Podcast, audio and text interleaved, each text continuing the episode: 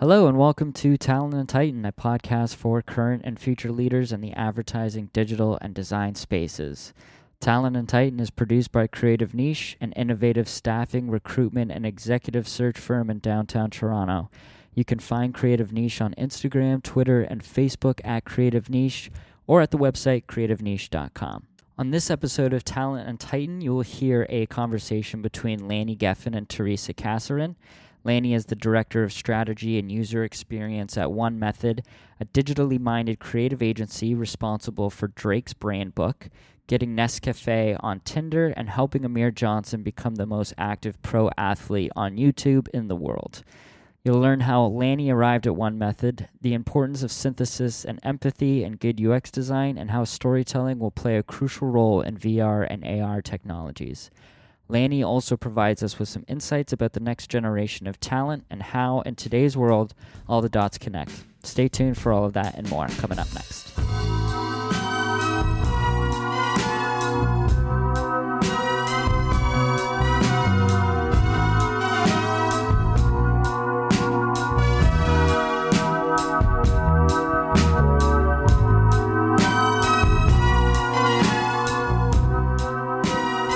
Thank you for joining us. Thank you. I thought I'd start off by asking you a little bit uh, about you. Can you give us a little bit of insight into your background and how you've landed in your role today, and a little bit about what you do today? Uh, sure. So uh, I always loved design and I always loved technology. And many years ago, as like a young 20 something, uh, I was trying to figure out what I should be doing with my life. And at that point, I found, you know, there's a really great intersection between technology and creativity uh, in the advertising and marketing industry. So I decided to focus there. And um, I both studied a little bit of design as well as development and kind of created a very big portfolio of largely fake brands uh, to break my way into the industry. But it was a full portfolio, and I built websites and I did branding and everything. And that gave me an opportunity to get into an agency as an early unicorn. Uh, in those days, I was a Flash developer as well as a graphic designer. And in those days, the digital practice was separated from traditional practice. And for me, that gave me a great opportunity to work with so many different brands on so many different types of campaigns. It was a great grounder and opportunity for me. And from there, I scaled. I left for a long time advertising and marketing and focused on product and digital products. Uh, so my career led me to a couple of startups, one my own, and then I was recruited into another as a creative director. And that was really fantastic. And it was just at the right point um, when new technologies were taking off, when mobile exploded, and when there was this real gold rush for different brands trying to, to figure out what their digital strategy is and how they were going to approach it for their business. Um, so it gave me a great opportunity to synthesize all of the things that I love to do. I love great design. I love trying to solve the bigger picture. And I love to understand how business needs can meet market needs and, and users' needs in a really beautiful and sophisticated way. Uh, and that's kind of what led me to where I am today, which is director of strategy and user experience here at One Method, where we try to work with some of uh, the world's most recognized brands and help them plan their digital strategy and how how that should manifest itself, and trying to help them stay one step ahead of the curve. You talked a little bit about branding, marketing, development, all being part of your background when you were starting off to kind of give you a broader understanding of every project that you were doing from every perspective. Would you say that in terms of being in a leadership position on a UX team, um, that you need all of those different facets of experience and understanding that you should have touched a little bit of dev and uh, have a deep understanding of tech and understand branding and understand marketing I think that user experience as a discipline has many different aspects and facets to it. But I think in order to be a good UX practitioner, what you have to be is a great synthesizer. Now, whether your career leans more towards design and tech, or perhaps it's more into even service design or another aspect, what you really need to have is the ability to synthesize uh, different different points, different needs, uh, as well as empathize with those needs. So you should empathize as much with your executive stakeholder as you do with your end user or end customer. And it's only through that synthesis where new opportunity to, to service better and to provide innovation can emerge. So I'd say that the number one quality, or one of the most important qualities for a UX practitioner, is just to be a synthesizer. And if you happen to have a diverse background that has more to offer, all the better, because that just gives you more of a 360 degree perspective on the challenge you're facing and the reality that consumers today have many different touch points, many different experiences, and you're going to have to figure out how to fit what you're offering into their lives. Can you learn to be a synthesizer? How can you be great at that? Absolutely. Um, I, you know, I think if you went to a course today, when, when I started in the field, there were no courses. I think the courses today offer different research methodologies to help give you the information. And then I think you practice those research methodologies along with putting yourself in the shoes of the person you are trying to appeal to or work with. And to me, that's more of a practice, um, and you can get better and better at it over time. You talked about uh, moving into digital products and I wanted to touch on one of your notable accomplishments while you were at Digiflare. So you were collaborating with, um, I believe it was Rogers at the time, to design and launch SureTap. Um, it was Canada's first mobile wallet platform, and you leveraged NFC and smart SIM technology. Um, and if I'm correct, it spun off to be its own company. Uh, yeah, my understanding is so. What happened there is uh, Rogers had great infrastructure. Uh, they saw the opportunity uh, to work in the digital wallet space, leveraging their infrastructure. But you need a lot of partners for something like that to work. So what they were really looking at was how do we launch an alpha product and then scale from there. Uh, in the time since, it has spun off, and I believe it's a conglomeration today. I'm no longer uh, working with them, but I believe it's a con- conglomeration between a few telcos and a few financial institutions working together to create an authentically Canadian digital wallet. Okay. Now, when you were working on that project, because it was the first mobile wallet, I imagine that um, even from a technology perspective, from a UX perspective, um, there were some challenges encountered. Um, but what would you say were some of the biggest contributors to that project success? Um, I think, uh, well, first of all, uh, there was a lot of corporate support for it. That's always important. There was an eye to how can we make this the best possible experience for consumers at the at that time, and also how can we, in a positive way, demonstrate to companies the shortfalls because some of the shortfalls are uh, you know, credit applications work a certain way that doesn't work well as a mobile experience. So you'd almost have to demonstrate that shortcoming in order to create that culture shift that allows that partner, that credit card company, to change some of their process and flows so that they can become more competitive uh, and help the product e- even further. So I think it's it's really an all hands on board and everyone working together towards the same goal. Ultimately, is what's required, uh, especially if you're going to try to be a disruptor. Okay. Um, and, and, you brought up a good point there about best possible experience for customers is obviously the, the ultimate goal.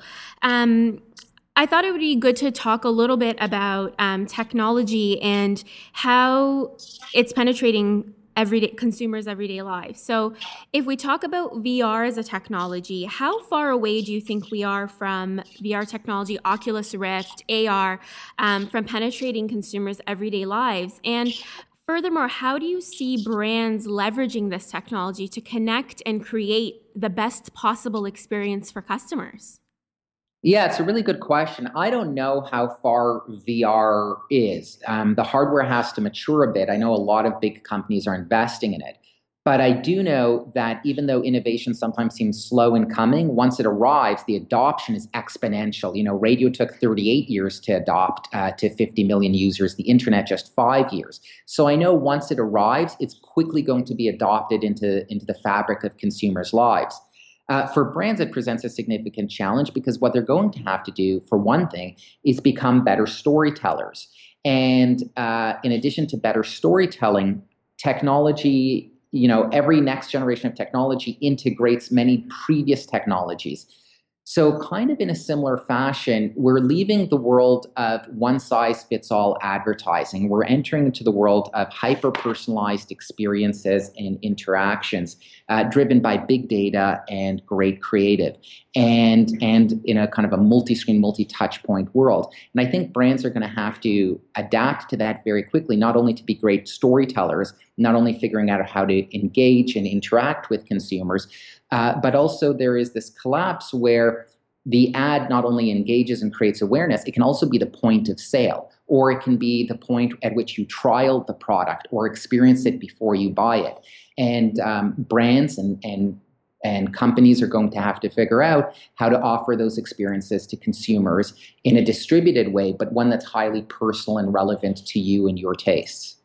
So ultimately, I mean, any technology, exponential adoption, yes, but if it's not serving the purpose of telling a better story, then I mean, how far is it really going to get? So, talking about better storytelling, what's missing today from that or, or what is the foundation of perhaps um, the next phase of better more connected storytelling for brands yeah i think um, you know you, a lot of brands and companies and creative they're challenged because there's still this approach that's one size fits all just like a traditional 30 second uh, tv commercial that really doesn't work on digital but digital offers us a fantastic opportunity to really target our audience to personalize the message uh, in a thousand different ways. So even in storytelling, there's so many different ways uh, that we can do that to really target who are we after? What do we know about them? How much of their preferences and tastes and even their friends and, and their experiences can we put into this?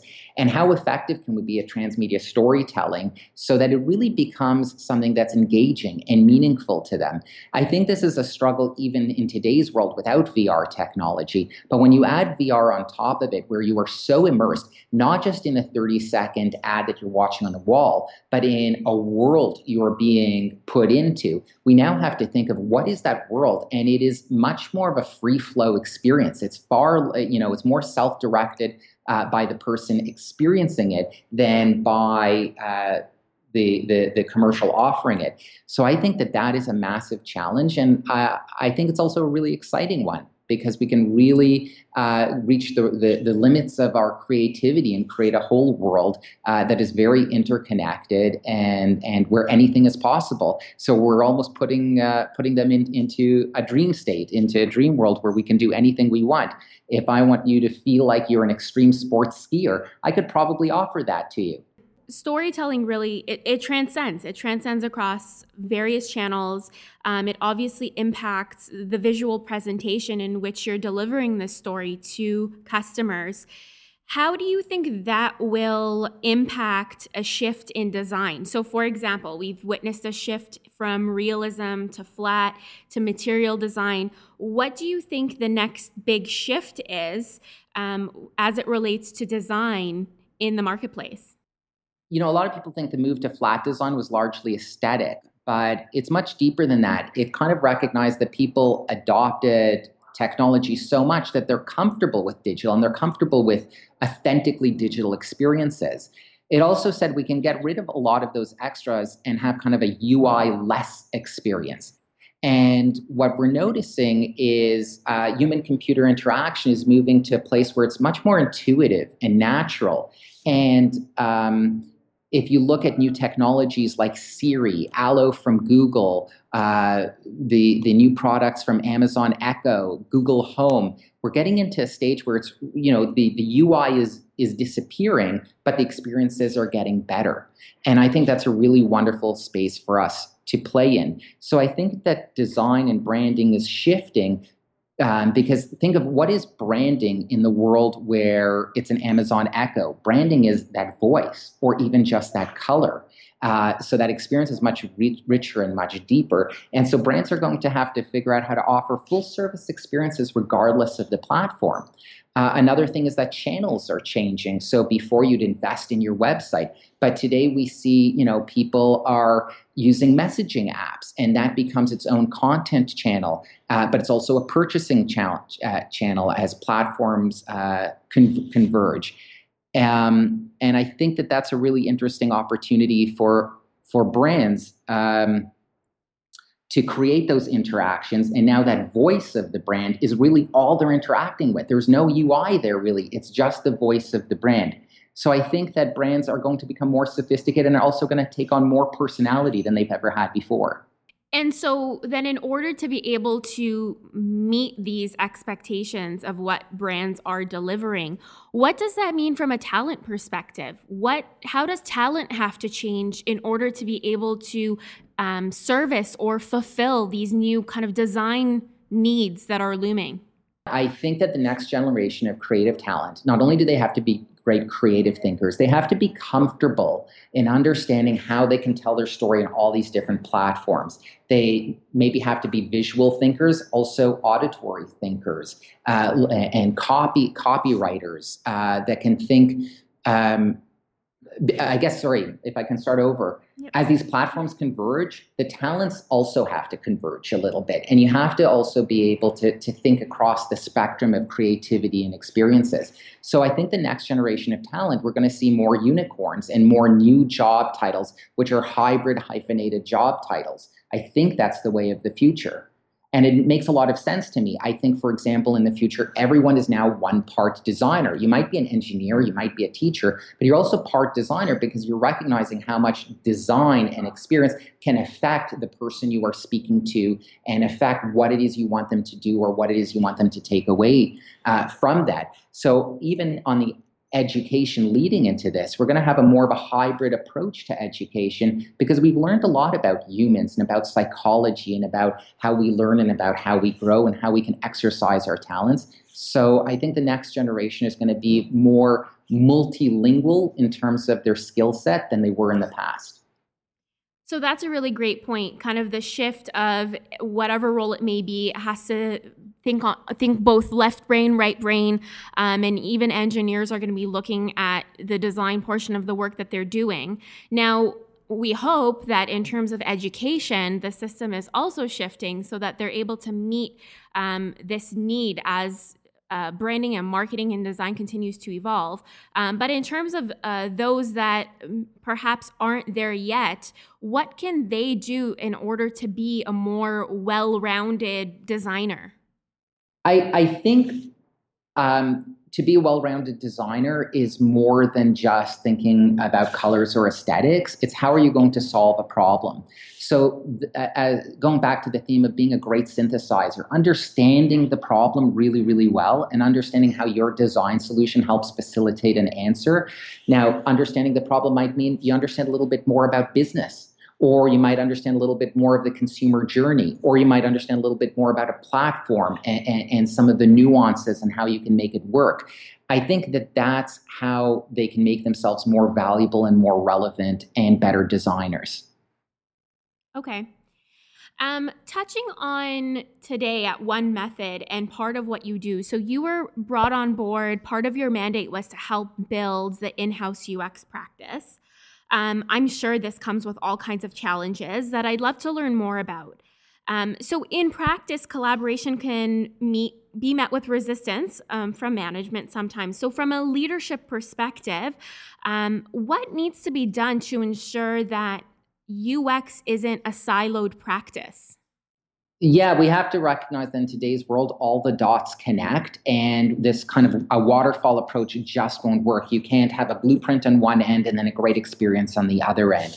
Uh, that great experience is really the product of a lot of collaboration, and it's all collaboration around what the user problem is and what you're trying to do. And that's collaboration between creative, between visual designers, between digital design, um, like uh, front end developers, uh, and backend developers to create what is at the end an experience where people go, wow, that really helped me. I, I, I, enjoyed it and I'll continue to engage with it. So, the biggest challenge most companies face is really how do you take an integrated design thinking approach to your projects and how do you break this down the silos of different departments that are each responsible for a different thing? Uh, one method is extraordinary in the sense that uh, they kind of get out of the way and let people do what they need to do in a very entrepreneurial way um, and learn. Learn uh, from the good and learn from the bad and get better all the time. And I think that that's the right approach to take.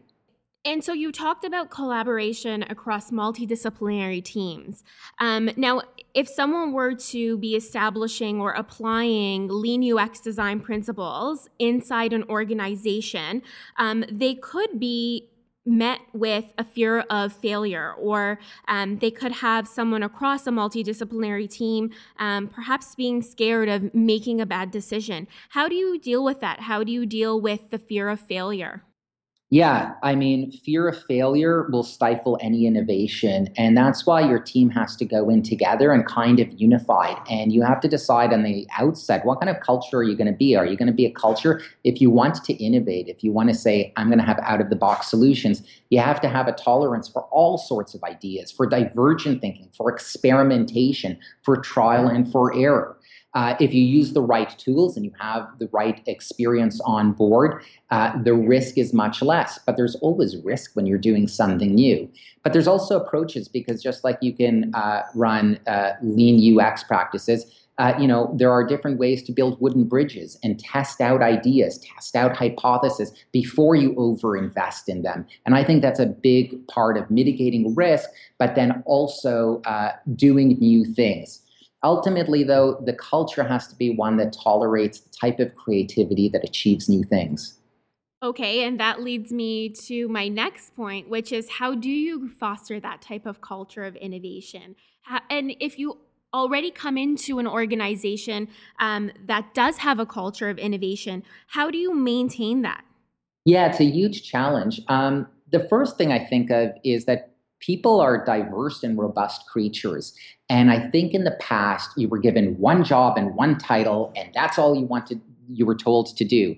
But I think people are so much more robust that the first part of innovation is letting a person be robust at their job and bring in you know their hobbies their other ideas their other things and giving that an opportunity to be recognized as part of the solution domain so great ideas have no home uh, you know, maybe if we're working on a campaign or something for moms, uh, and and that accountant happens to be a mom, she might have a great idea. So you want to be as inclusive of, uh, as possible of people's uh, experiences and talents, and recognize what they can bring to the table.